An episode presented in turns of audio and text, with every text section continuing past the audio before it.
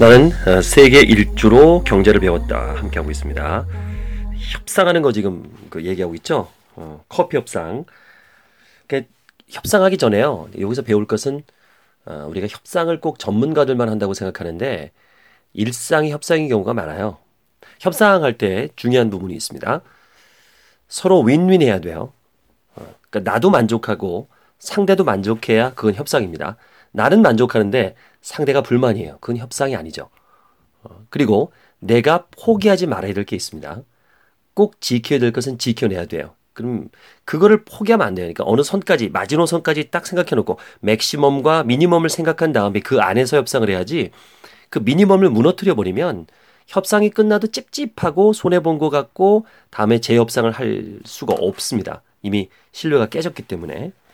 어, 이 친구는 그러니까 오 달러, 그러니까 사 점 이오 달러 밑으로 사야 해볼 만한 장사가 된다. 그러니까 싸게 사는, 사는 사람은 싸게 사야 되고 파는 사람은 비싸게 사야 되죠.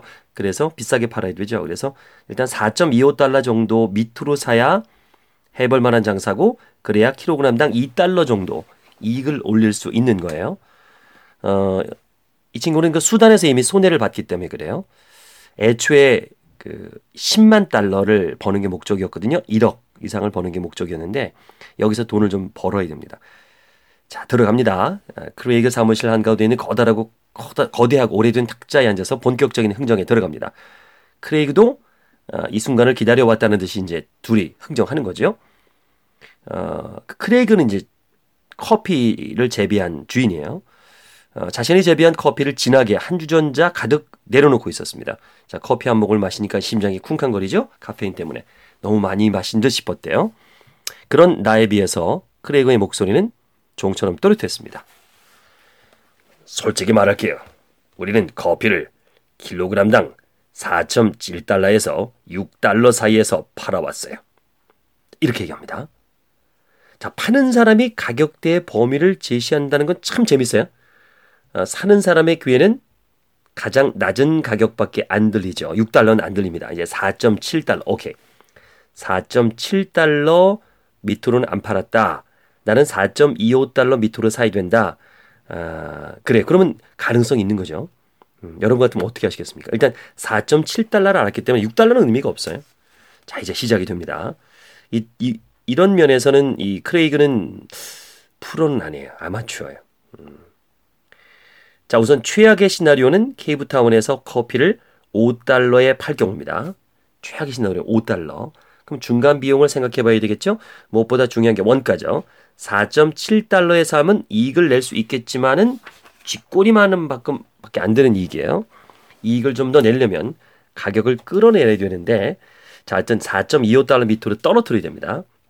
이렇게 떨어뜨리려면, 어, 협상을 하려면 무조건 깎으면 안 돼요. 뭔가 다른 당근이 있어야 됩니다. 사 점 칠 달러에 파는 사람을 사 점 이 달러 밑으로 달라 그러면 당연히 안 주겠죠. 그러면 그, 그거에 대한 중간에 대한, 어, 이 사람의 베네핏이 있어야 되는데 그 부분을 얘기를 해야 되겠죠. 음. 자, 우선 육 달러는 지우고 사 점 칠 달러만 반복을 합니다. 사 점 칠 달러면 뭐 당연히 뭐 거래를 하겠다는 얘기죠. 하지만 나는 그 가격을 지불할 이유가 없죠. 협상이 아니죠. 더 낮은 음, 거를 찾아내야 돼요. 어, 이제 제시합니다. 아주 어, 킬로그램당 이제 사 점 사 달러를 이제 마지노선으로 잡고, 어, 그리고 더 낮추는 거예요. 아주 낮추는 거예요. 삼 점 오 달러 어떻습니까? 이렇게 얘기하는 겁니다. 어, 그리고 삼 점 오 달러도 아우 저는 생각에 좀 높게 생각한 겁니다. 그전 어, 사 점 칠 달러라고 말씀하셨기 때문에 저는 삼, 원래는 그 가격 이하였는데 어, 이 무리할 정도로 낮은 가격이 아니라고 생각합니다. 사실은 무리하죠. 근데 말은 이렇게 하는 거예요. 음, 이렇게 하는 거예요. 그러니까 이제 크레이그는 그럽니다. 좋아요. 피말리는 협상을 원한다 이거죠. 하고 이제 검투사처럼 나타나는 겁니다. 드디어 이제 본격적인 협상에 들어가는 거죠. 우선 삼 점 오 달러. 어, 그는 이제 사 점 사 달러를 제시합니다. 자, 삼 점 오 달러를 제시했으니까 그 사람은 사 점 칠 달러를 받을 수가 없다는 걸 알고 이제 사 점 사 달러를 제시합니다. 그럼 이제 어떻게 해요? 그 중간을 뚝 자르겠죠. 아이, 그러면 중간선인 삼 점 구 달러는 어떻습니까? 라고 묻습니다. 그래서 양보하겠다 이거죠. 나도 반 양보하고 당신도 반 양보해라. 그러니까 그에게는 잠시 머뭇거립니다. 모자를 벗어 이마에 흐르는 땀을 닦죠. 확신은 못하지만 크레이그는 아마 흥정을 시작하기 전부터 킬로그램당 사 달러를 최저 가격으로 생각한 것 같아요. 근데 이 무너뜨렸죠. 삼 점 구 달러로. 음, 체면도 세월 줄 겸 어, 사 달러를 어, 제안할 기회를 선뜻 내줬습니다. 그렇게 되면 나도 순순히 받아들일 의향이 있었어요. 그가 만일 어, 협상을 더 끌어내려서 끌어서 사 달러 이상을 받아낼 생각이라면 그런 의중도 이참 아래차릴 수 있는 거죠. 크레이그는 다시 모자를 쓰고 어, 이 저자를 위아래로 훑어보면서 평가하고 있는 것처럼 느껴졌습니다. 음, 난 딱 떨어지는 숫자가 좋아요. 그럼 킬로그램당 사 달러로 하죠. 이야, 빙고! 된 거죠. 된 거죠. 하지만 여지를 하나 남겨두는 겁니다. 드러낼 패가 하나 더 생긴 거예요. 일부러 큰 소리로 계산을 하냅니다. 아, 킬로그램당 사 달러에 일 점 팔 톤이면 칠천이백 달러죠. 아이, 뒤가 지저분하네요. 딱 떨어지는 숫자 좋아하신다고 하니까 깔끔하게 칠천 달러로 하시죠. 일단 밀어붙이는 거예요. 이백 달러가 어딥니까? 그것도 크레이가 물꼬를 터준 것이 아닙니까? 어, 딱 떨어지는 거 좋다고 했으니까. 그는 껄껄 웃었습니다. 아, 이런 그 저자의 뻔뻔함에 두 손을 들었죠. 사 달러에 무슨 심리적인 문제가 있는 거라면 삼 점 구오 달러로 낮추죠. 이렇게 얘기합니다. 음, 그가 한숨을 짧게 내쉬지만 얼굴은 여전히 웃고 있어요. 그러면 칠천백십 달러네요. 역시 지저분한 숫자이긴 하지만 좋아요. 백 달러를 두고 실랑이를 벌이지는 않을게요. 크레이가 고개를 저었습니다. 정확히 백십 달러죠. 이번에 같이 웃었어요. 자, 칠천이백 달러에서 어쨌든 칠천백십 달러, 구십 달러 또 깎았죠? 이렇게 딜을 핑퐁처럼 주고받고 주고받고 하는 겁니다. 이렇게 해서 흥정이 된 거예요. 어, 이런 부분들. 요런 그 흥정과 설득에 대한 그 실질적인 본인의 아, 사례가 있으니까 저는 되게 재밌어요. 어, 재밌어요. 늘 이렇게 흥정을 합니다. 워낙 그 정가라는 게 없잖아요. 아, 저도 그 협상을 하면 자, 이렇게 양보하면 내가 이런 걸 양보하겠다. 서로 하나씩 하나씩 양보해 나가고 결국에는 서로 웃을 수 있는 가격에 아, 정리를 하는 거죠. 협상의 기법이 이 책에서 어, 볼 수 있습니다. 이번에는 구십삼 페이지를 소개해드릴게요. 에스키모인에게 얼음을 비싸게 파는 방법. 에스키모인에게 얼음. 그런 얘기하죠. 예, 어, 시베리아에서 냉장고를 판다. 그건 가능하죠. 시베리아 사람들도 실내 생활을 하니까. 근데 에스키모인에게 얼음을 판다.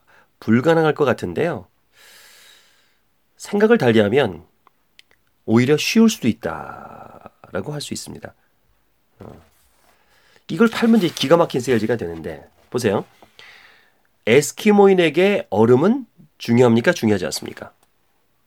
뭐 얼음이 물론 많죠. 하지만 중요하죠. 중요하죠. 왜? 얼음으로 집을 짓잖아요. 근데 얼음은 북극에 널려 있어요. 여러 각도로 생각해보면 비집고 들어갈 틈이 있습니다. 얼음에도요. 더 시원한 게 있고요. 더 단단한 것이 있고요. 투명한 얼음이 있고요. 불투명한 얼음이 있고요. 또 색깔이 있는 것도 만들 수 있겠죠. 예를 들면 어, 빨간색 얼음, 파란색 얼음으로 하얀 그 이글루만 있는 게 아니라 어, 좀 다양한 이글루가 있을 수도 있잖아요. 더군다나 에스키모인들이 얼음을 독점하고 있는 것도 아니에요. 새로운 시장을 파악하는데 획기적일 필요까지도 없어요. 그저 미묘하게 차별을 두는 거죠. 에스키모인들에게는 얼음이 필요하고요.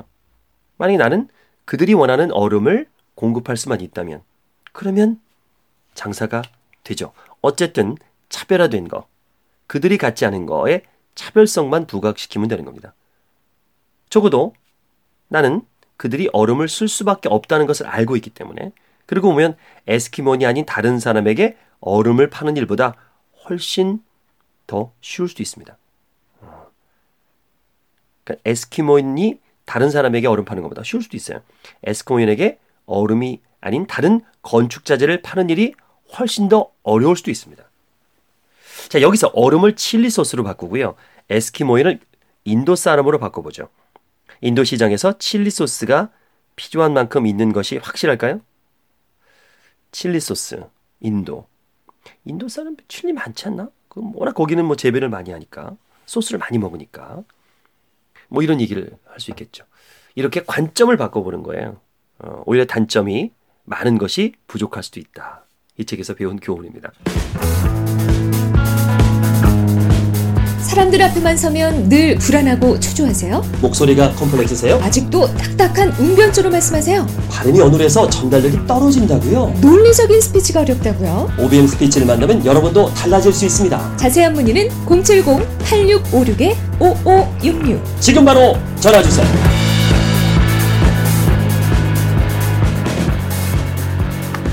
나는 세계 일주로 경제를 배웠다 함께하고 있습니다. 네 번째 시간입니다. 십 분 정도 읽어드리고 있죠. 아, 지난번에 그 잠비아에서 커피를 샀을 때 흥정하는 거 읽어드렸죠. 어, 싸게 사서 거기에 마진을 얹어서 파는 게 장사입니다. 비싸게 사서 싸게 팔면 이제 손해를 보는 거고 망하는 거고요. 생각은 잠비아에서 어, 잘 알려지지 않는 고급 커피를 사서 남아프리카 공화국에 가서 이 커피를 판다가 이제 목적이었는데 남아공에 와서 커피를 갖고 다니면서 팔아봤어요. 마셔보게 하고 했더니 평들이 생각보다 안 좋은 거예요. 뭐 마지펜 맛이 난다는 둥, 뭐 이 달러면 족하다는 둥, 이 산 가격이 있는데 이렇게 해서 막 너무 조급하게 된 거예요. 이분이. 그래도 끝까지 포기하지 않고 계속 사람들을 만나러 다닙니다. 그래서 소개받은 음, 친구가 있어요. 음, 존 이어라는 친구를 이제 만납니다. 소개를 받고 어, 딱 먹더니 이러는 거예요. 맛을 음미하는 동안 쭉 이렇게 정말 가시밭이 따로 없죠. 사람들이 이렇게 먹고 나서 한마디 뱉을 때마다 막 상처가 됐거든요. 그동안에. 근데 이 사람 이럽니다. 어, 아주 좋은데요. 어디 산이죠? 야, 잘못 들은 게 아닌가 싶어서 다시 한번 말해달라고 했습니다. 아, 캐스퍼나 존 모두 아프리카 커피는 탐탁지 않은 쓴맛이 강하다고 생각했는데 이 커피는 그렇지 않다고 입을 모은 거예요. 팔린 겁니다. 이제 이제 아, 자신들이 물건을 맡겠다고 했는데 문제는 가격이죠. 가격만 적당하다면 거래는 성공하는 겁니다. 거의 이제 벼랑 끝에 섰다가 엄청나게 손해를 보고 팔려 그러다가 이제 뭔가 아, 이제 칼자루를 쥔 거예요. 본인이. 존과 사무실로 돌아와서 가격과 수량을 두고 흥정을 시작합니다. 자, 수량 문제는 척척 풀렸어요. 모두 사겠답니다. 존이 가격은 얼마를 원하는지를 물었어요. 솔직히 아직도 어리둥절한 상태였기 때문에 재빨리 계산을 해봐야 됩니다. 애초에 생각한 육 점 오 달러. 좀 과하죠. 돌아다녀 보니까 이걸 뭐 이 달러니 뭐 삼 달러니 그러는데 아, 그렇다 그래서 육 점 오 달러부터 스타트한다면 아예 뭐 시작도 하기 전에 안 사겠다고 할 것 같으니까 여기서 잘 제시를 해줍니다. 좀 더 수긍할 만한 가격을 제시해야겠죠. 난데없이 킬로그램당 오 점 오 달러를 불렀어요. 그렇게 해도 원가에서 사십 퍼센트는 남는 가격이거든요. 저는 단도직입적으로 나왔답니다. 자신은 사 점 오 달러 정도를 예상했는데 이것도 그동안 잠비아 커피에 지불한 가격에 비하면 최고가에 속한다고 했습니다. 자, 이제 오 점 오 달러와 사 점 오 달러가 나왔습니다. 이제 협상을 하면 되겠죠. 어, 일단 사 점 오 달러 이상이면 사겠다는, 이하면 사겠다는 건데 오 점 오 달러 불렀으니까 협상을 하고 싶다는 얘기예요. 이, 이런 얘기도 안 하면 아니, 됐어요, 가세요 할 텐데 일단 사 점 오 달러를 불렀습니다. 자, 이때 이제 설득을 해야겠죠. 뭐죠? 어, 왜 오 점 오 달러를 받아야 되는지 본인의 갖고 있는 커피의 장점을 세 가지로 압축을 하는 겁니다. 첫 번째, 커피의 품질은 존이 시음한 것과 정확히 같다는 사실을 보증할 수 있어요. 시음한 거와 본 제품이 똑같다. 보증하겠다.